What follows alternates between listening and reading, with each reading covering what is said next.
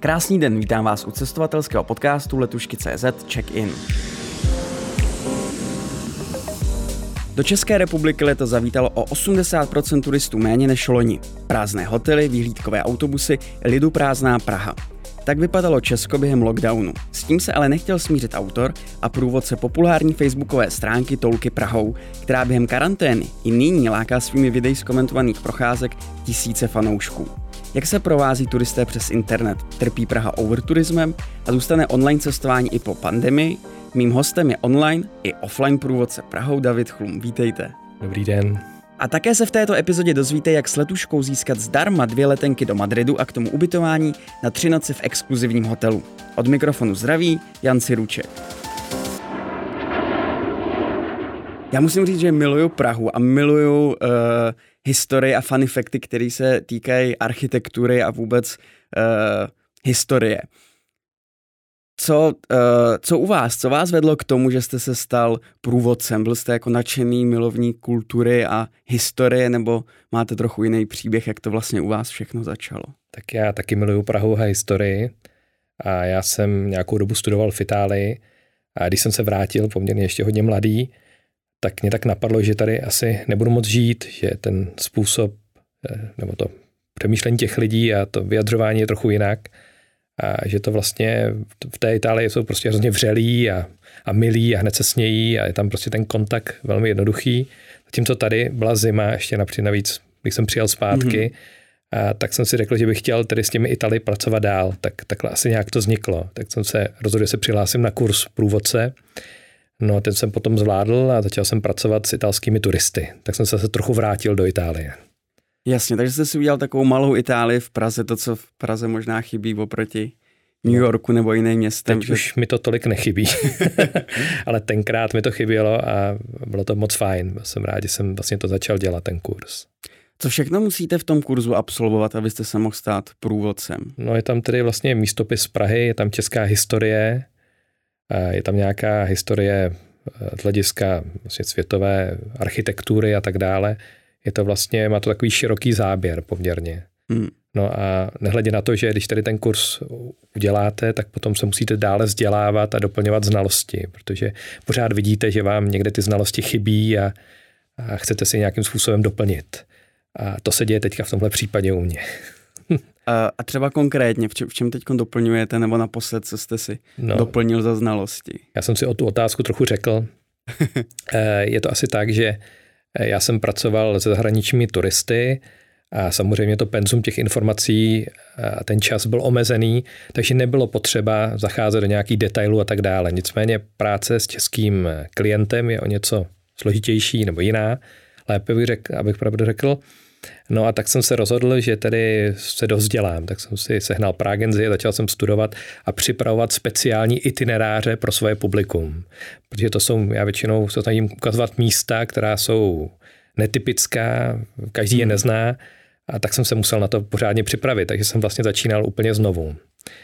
Nehledě na to, to je taková hezká věc, co se mi povedla, že jsem se tedy rozhodl, že budu, že zažádám o lektora pisu. A napsal jsem tedy napis na Pražskou informační službu, požádal jsem o paní lektorku a napsal jsem to na průvodcovskou WhatsAppovou skupinu mých kolegů. No a na té první procházce nás bylo dvacet dva. Mm. Takže, takže jsme se vlastně začali tématicky volit itineráře a ještě doteďka to trvá a vlastně společně se nějakým způsobem snažíme si doplnit znalosti. Jaké české turisty provázíte teďkom během tohoto léta? Jsou to Pražáci, kteří by rádi objevili víc o městě, ve kterém žijou, nebo to jsou čeští turisté mimo Prahu? Tak většina budou Pražáci, asi já se tady všech neptám. Někdy jsem trochu překvapený, když tam přijde tolik, tolik lidí, když tady to. Každopádně ta práce je úplně jiná, je to hmm. je jako složitější, nebo byla pro mě trochu složitější zpočátku. A v čem byla pro vás složitější? Ta reakce těch lidí nebyla tak spontánní jako u těch mých turistů, to nic, jako není nic proti ničemu, ale s tím jsem se rychle naučil pracovat a teď už nějakým způsobem se s tím umím vyrovnávat a už nějakým způsobem k tomu přistupuju trochu jinak.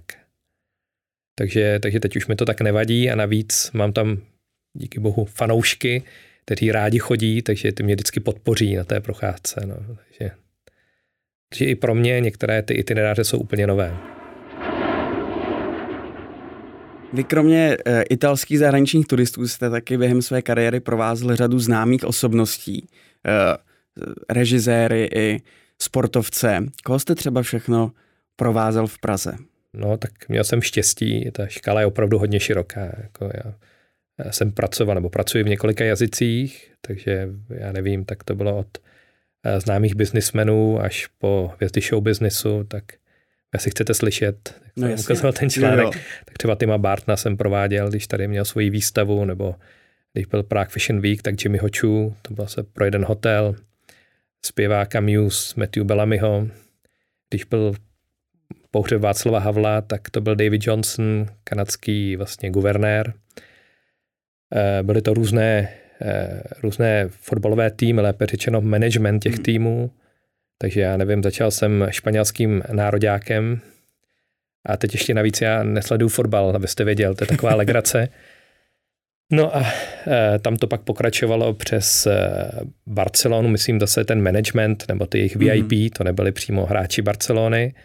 A dále potom tam bylo Atletico Bilbao, to bylo poměrně intenzivní, to byla pěkná práce, pak tam bylo Atletico Madrid, to bylo v Plzni a nakonec byl Real Madrid. Mm. Tam už jsem vlastně pracoval jenom se skalním fanouškem. To je pán, který v Madridu vlastní lékárnu a od šedesátých let vlastně sleduje ten tým wow. a je pro ně jakýmsi maskotem, takže musí všude být. Tak já jsem byl vlastně jemu k dispozici. Jak se připravujete na takovou procházku třeba s Timem Bartnem? Funguje to tak, že on nebo jeho tým vám řeknou, co by v Praze chtěli vidět, že by chtěli zajít tam, kde bydlí pan Švankmajer a tak dál, nebo, uh, nebo prostě vás zavolej, dobrý den, my bychom se rádi podívali do Prahy. Já jsem měl úzkou spolupráci s několika hotely v Praze a Tim Burton bydlel v Budhabaru, s kterým já pracuji úzce od začátku. A mě tenkrát napadlo, když je tam tedy Tim Burton a ještě tam byl ředitel MoMA, Muzeum moderního umění v New Yorku, hmm. vlastně s ním, že bychom jim mohli nabídnout legendy. Tak ať jsem to hmm. nikdy nedělal, tyhle věci, tak tenkrát si pamatuju, že jsem měl se Španělemi do Karlových Varů, tak jsem si koupil knížku ráno, legend, nějak se mi to povedlo, nebo den předtím. Pražské legendy. Pražské legendy, Jasně. ano, ano. A v těch Karlových Varech, když jsem měl chvilku času, tak jsem rychle nastudoval nějaké penzum informací a ten večer jsem to potom nějak jako prostě dal. No. Nikdo si nestěžoval, tak, tak se to nějak, vlastně ta procházka povedla nakonec. No, jsem měl z toho radost. Hmm. Jako, a Tim Burton byl velmi milý, vstřícný, nebyl to žádný problém. Jako. A jaký to je e, provázet prostě takhle známé osobnosti, ať už jste zmínil biznesu nebo i módního průmyslu? Jsou, e, jsou to výrazně jiní turisté, než když provázíte nějakou velkou skupinu, nebo já teda ten rozdíl tam vlastně není? Aha, já tolik už jako velké skupiny neprovázím, jenom když jsou nějaké incentivní akce, velké firemní a tak dále, tak tam třeba, třeba ano. V poslední době jsem se věnoval vlastně individuálnímu turismu, takže a ti lidé, to záleží, to máte, to, to záleží od povahy a tak dále, ale převážně já jsem pracoval s Američany, pro jednu takovou velmi dobrou americkou cestovní kancelář a ti lidé byli zcestovalí, byli vzdělaní a většinou jsme si padli velmi do noty a s některým jsem se i zpřátelil, tak hmm. mám z toho jako radost vlastně z té práce. No. To bylo asi posledních pět let moje gro, mojí práce hlavně. No. Je něco, co zahraniční turisty v Praze vždycky překvapí? No tak to město se jim strašně líbí, Praha, oni viděli celý svět a když potom vidí Prahu, tak říkají, že to je nejkrásnější město na světě, takže to jsem často slýchal hmm.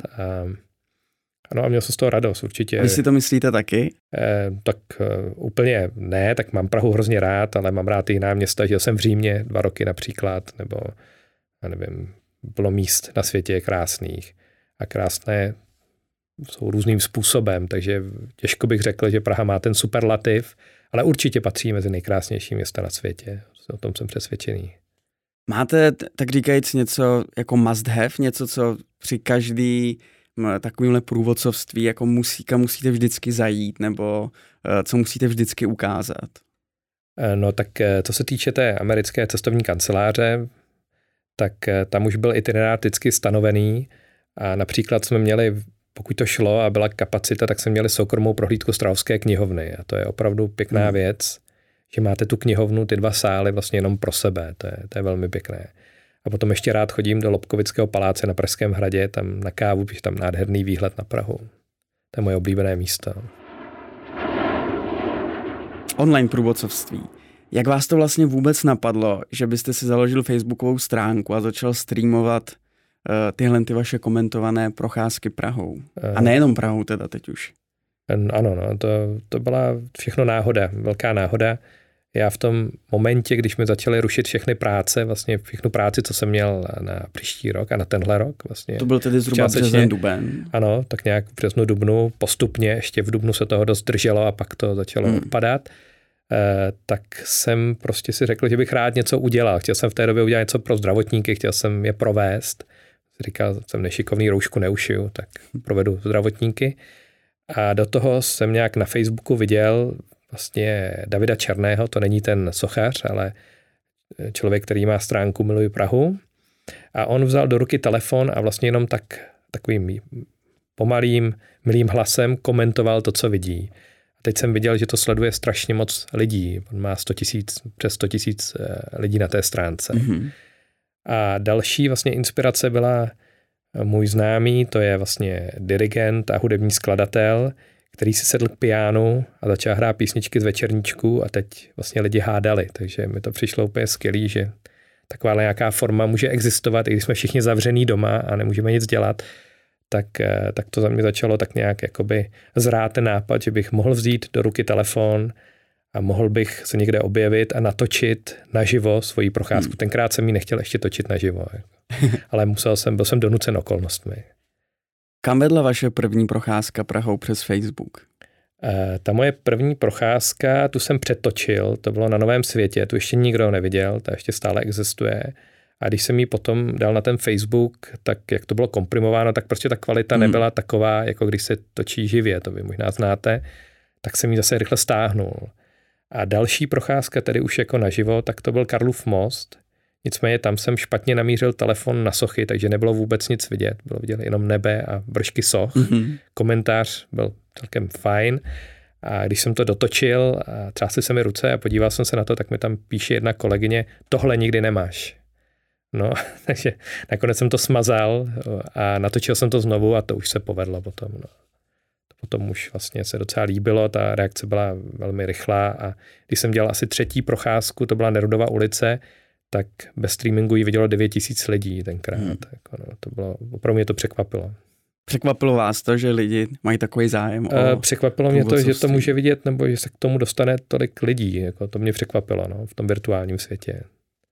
Potom se mi ještě povedlo vlastně ten David Černý, já jsem se pak s ním zpřátel, on píše i knihy. A on streamoval vlastně jednu moji procházku a tu tenkrát vidělo dvanáct tisíc lidí.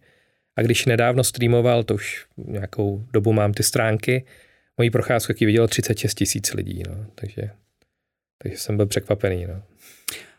Máte nějakou zpětnou reakci, že potom tady ti lidé, kteří vás třeba sledují online a živě, tak potom chtějí jít na, na vaše procházky naživo a mít ten zážitek skutečný, víc než jenom Full H D.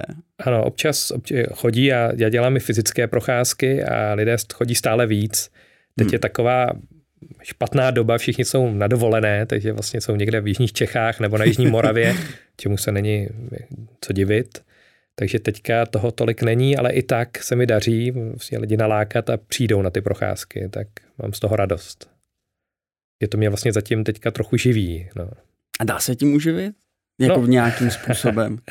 No zatím, zatím to není, nebo něco málo vydělám, mí kolegové jsou na tom mnohem hůř, nemůžu si tedy stěžovat, ale samozřejmě se to nedá srovnat s tím, co jsem vydělával, když jsem dělal tu svoji práci, ale ty stránky neustále rostou a mám stále více nápadů a stále více lidí mě oslovuje kolem těch stránek mm-hmm. na spolupráci a potkám zajímavé lidi, které bych asi v životě nepotkal, to českého spektra, protože hmm. moji klienti byli cizinci hlavně, takže i to dělá velkou radost. Jako. A teď mám v plánu pár věcí, tak uvidíme. No. Třeba se snažím, pardon, ještě vám to tady řeknu, snažím najít nějakého influencera oslovit, který by mě chtěl streamovat a nějakým způsobem ty procházky se, se dostaly ještě k většímu publiku, tak to by mě potěšilo.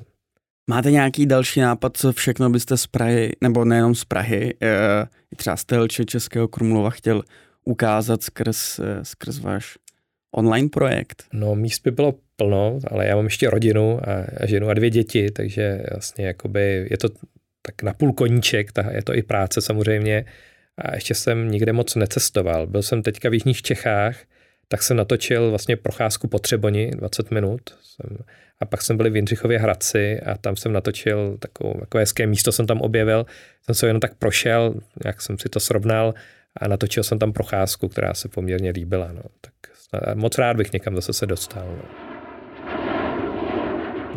Teď spustíme takovou rychlou anketu. Vás poprosím první odpověď, co vás napadne ke každé otázce. Vaše nejkrásnější místo v Praze? Nejkrásnější místo v Praze? Asi Karlův most. Nejošklivější místo v Praze? No já chodím hlavně po tom centru, takže to, já nevím, tak nějaké asi předměstí, nějaká periferie. Nějaká třeba Praha devět, nechci nic zmiňovat tady. Tramvaj nebo metro? Tramvaj. U Pinkasu nebo U Fleku? U Pinkasu. Offline nebo online turismus? Uh, offline turismu raději. Hodně se mluví nejen v souvislosti s Prahou, ale i s jinými městy všude na světě o takzvaném overturismu, tedy o tom, že některá turistická místa se stala vlastně už jenom turistickými a že uh, možná tam z toho mizí a vymizelo jakési kouzlo. Co vy si o tom myslíte, když se páte na Prahu od té doby, co jste začal dělat průvodce přes, přes milénium až do dnešního data? Je Praha až zahlcena turisty, nebo to podle vás není úplně téma pro nás? Ne, určitě, určitě byla přehlcen. Teď není zahlcená turisty. No, teď, teď opravdu není. A, a byla zahlcená turisty. Někdy to bylo velmi náročné. Já tady jsem neměl skupiny, ale víceméně individuály, takže to bylo lepší. A například velký problém pro nás průvodce jsou právě brány na, na Pražském hradě. Tam vlastně tak ty kontroly, které tam probíhají, mm, ty u toho vstupu. Tak u toho vstupu, tak ty velmi zdržují tu naší práci. Vlastně ztrácíme tak třeba půl hodiny a někdy i hodinu mm. vlastně z naší práce, takže potom musíme urychlit ten výklad a zase se někam včas dostat na místo, kde máme být. Tak je to trochu stresující. A opravdu, když tady bylo tuším osm milionů turistů, tak to, to bylo hodně. Hm. Teď je to zase velký kontrast. No. No a kromě vstupních bran uh, u Pražského hradu myslíte si, nebo vidíte ještě někde nějaký problém právě s tou velkou koncentrací turistů? No všude možně, já myslím na všech těch uh, turistických místech, že vlastně potom vznikají fronty, lidé se tlačí, myslím třeba azijští turisté a tak dále, tak uh, chtěl by to nějakou zlatou střední cestu. No. A myslíte si, že ta pandemie může být i výzvou pro jakýsi restart toho, jak může nebo jak by měl vypadat turismus v Česku? Bylo by to nebo fajn. Nebo je to příliš ambiciozní otázka? Je to ambiciozní otázka, ale bylo by to moc fajn. A co si myslíte vy? No já si myslím, že by to bylo fajn, kdyby se to nějakým způsobem dalo trošku regulovat. Tady vznikají různé skupiny, například, jestli znáte fenomén free guides, mm-hmm. to jsou průvodci, kteří vlastně nevlastní licenci, vymýšlejí si informace a vlastně dávají věci do kontextu, kam vlastně ani nepatří a jsou to rodilí mluvčí, to je jejich velká výhoda. Vlastně slibují turistům, že jim ukážou Prahu, přitom nemají žádnou kvalifikaci, že za to nic nechtějí a na konci z nich vlastně od nich vybírají peníze, takže tenhle fenomén ten nás velmi poškozuje. Jako. Takže by bylo fajn, kdyby tyhle ty všechny věci se daly nějakým způsobem usměrnit, regulovat. To by nám určitě všem hrozně pomohlo. Uh, Praha je plná památek. Co ukazujete, nebo co byste chtěl ukázat turistům třeba za dvacet let? Tady z té, té doby od roku osmdesát devět, co se postavilo. Máme tady nějakou moderní památku? Kromě tančícího domu. Kromě tančícího domu, tak uh, já myslím, že možná na Pangráci, já tady nejsem úplně zastánce těch moderních památek, já mám radši ty historické, ale určitě tady vznikají zajímavé projekty v Karlíně a různě. David Černý má tady zajímavé skulptury, věci, to se hodně líbí i mně osobně, mm-hmm. takže to určitě zařazuju do svého výkladu, například ta jeho hlava Kafky, ta je velmi zajímavá vůbec, jak to vytvořil a vlastně co to znázorňuje. A myslíte si, že celkově budeme moc dalším generacím něco ukázat, kromě obchodních center a kanceláří? No já doufám. No jak jsem říkal, mně se třeba například líbí ty věci od Davida Černého a co se týče architektury, tak se omlouvám, teď nějak mě nenapadá žádná konkrétní stavba, která by mě tak zaujala, že bych ji chtěl někomu ukázat. No mě právě upřímně taky ne, kromě, kromě nespočetu administrativních budov. Myslíte si, že Praha by měla třeba podobně jako Londýn trochu víc iniciovat nějakou jako moderní, signifikantní velkou stavbu, aby se nějak jako výraznější proměnila nebo za, zapsala do podoby hlavního města? Já myslím, že ji Praha nepotřebuje. Já myslím, že to je fajn, jak to je a my žádnou moderní stavbu, abychom ještě vlastně přilákali větší pozornost, s tím ani nepotřebujeme. To je můj názor. Jako. No jasně, proto se vás na to ptám jako průvodce. Třeba například v Ostravě myslíte? Nebo v nějakých jiných městech. Proč ne, ale ta Praha má jiný charakter vlastně, takže myslím, že je to fajn, jak to je, aspoň tak to vnímám. No. Uh, myslíte si, že online turismus v tom smyslu, že opravdu někde se bude koukat uh, dlouhodobě uh, online na, na některá místa, bude cestovat třeba pomocí virtuálních prohlídek i do muzeí, galerií, do měst. Myslíte si, že to jako zůstane i trochu díl, než jenom během pandemie covid devatenáct, nebo to bude vždycky nějaká zajímavost, alternativa, ale nebude to nikdy mainstream? Hmm, to je dobrá otázka, těžko na ní odpovědět. Nicméně je tady skupina lidí, pro které vlastně je to vynikající věc, online procházky, ať už jsou to seniori, kteří už nemůžou chodit, nebo musí být doma a už nemohou, nemůžou cestovat, nebo lidé, kteří jsou zaneprázdnění, tak tímhle způsobem můžou taky se vlastně podívat a projít se a tak dále.